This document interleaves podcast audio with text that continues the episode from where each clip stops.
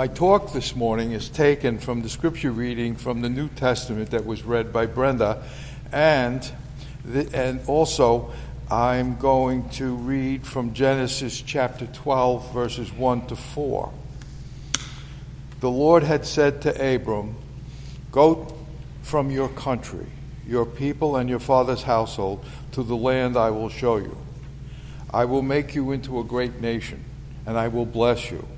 I will make your name great, and I will be and you will be a blessing. I will bless those who bless you, and whoever curses you I will curse. And all the people of the earth will be blessed through you. So Abram left as the Lord had told him, and Lot, his brother's son, went with him. Abram was 75 years old when he set out from Haran. This was the word of the Lord. We heard this morning a promise made to Abram, who was later called Abraham. We learned some startling news. Abram and Sarai, his wife, are without children. We are told that Sarai is barren. At this point in the story, what the characters must be asking is how can we go on? The answer seems that they cannot. We have, I think, all had moments in our lives where we wondered how can we go on. We've known families who have lost loved ones and experienced times of sickness and t- some type of failure. To have them doubt the possibility of going on.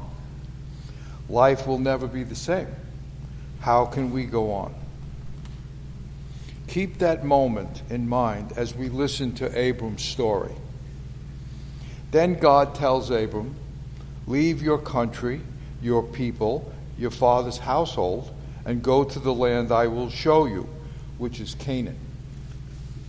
I will make you a great nation.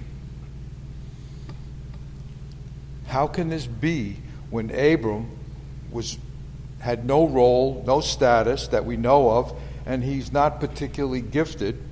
He was simply Abram with a wife and no children. He's an old man at the end of his family's lineage, but God sees Abram and Sarai's faith.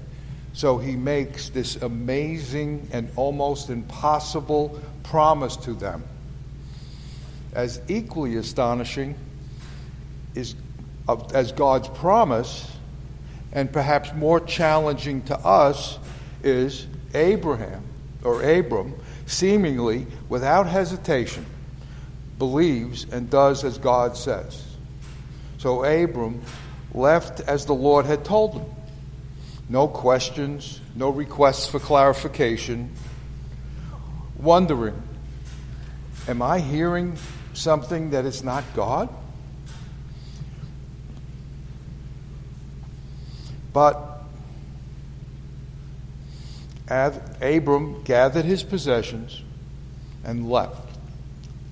Isn't that an amazing amount of unbelievable trust in God? But it is believable, as we will soon see.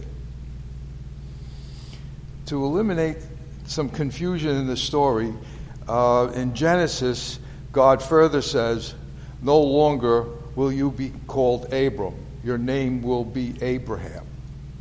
For I have made you father of many nations. God also said to Abraham, As for Sarai, your wife, she no longer call, will call her Sarai, her name will be Sarah. I will bless her and will surely give you a son by her.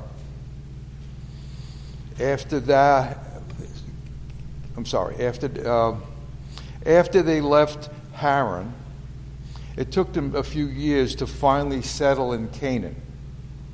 It was 25 years after God's promise to Abram that Sarah had a son called Isaac when Abraham was 100 years old. Is that faith justified?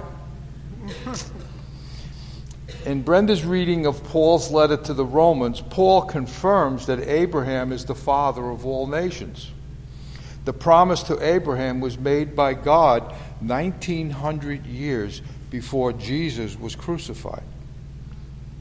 Paul explains that through Abraham's faith in God's promise, not in the law, that made him the father of all nations.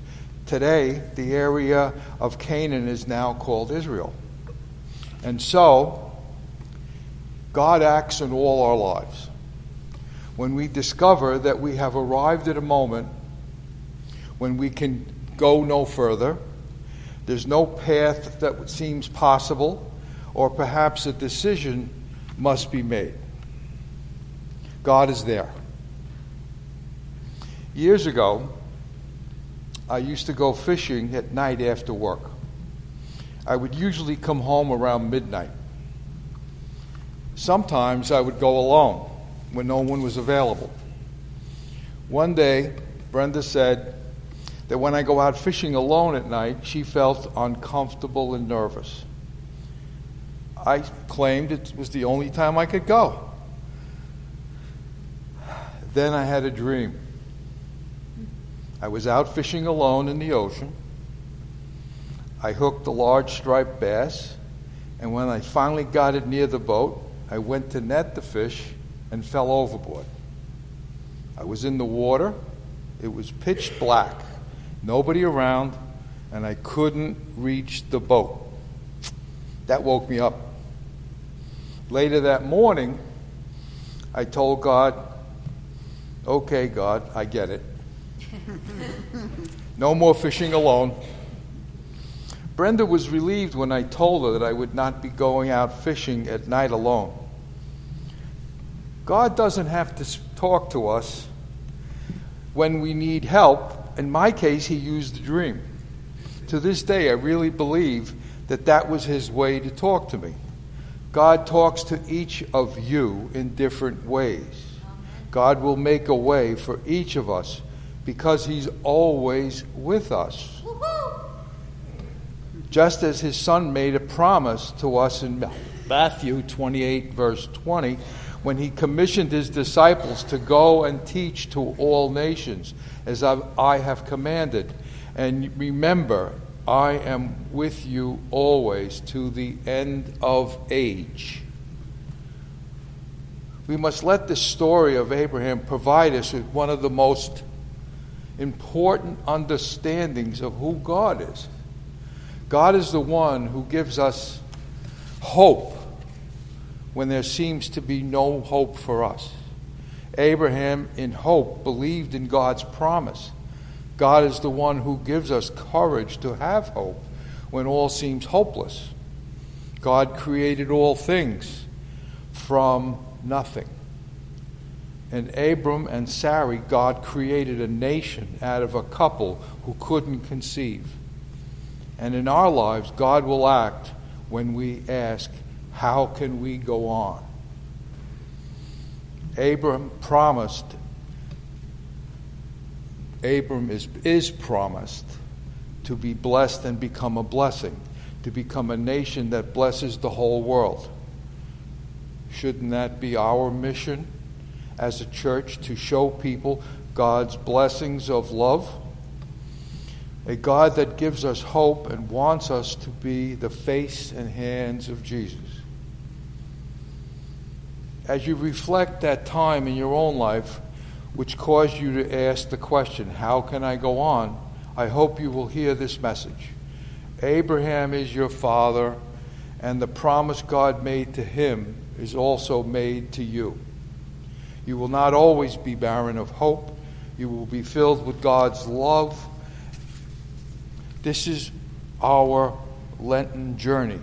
We will stumble as we walk, we will fail as we travel, we will doubt as we journey it's a long and hard journey, but all you need to know the journey is God is a loving God who sent his only Son to die for our sins.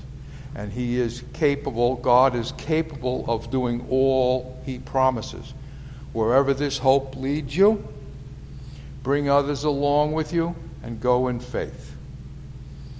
I pray, thank you, God, for allowing me to tell this wonderful and believable story. In Jesus' name I pray.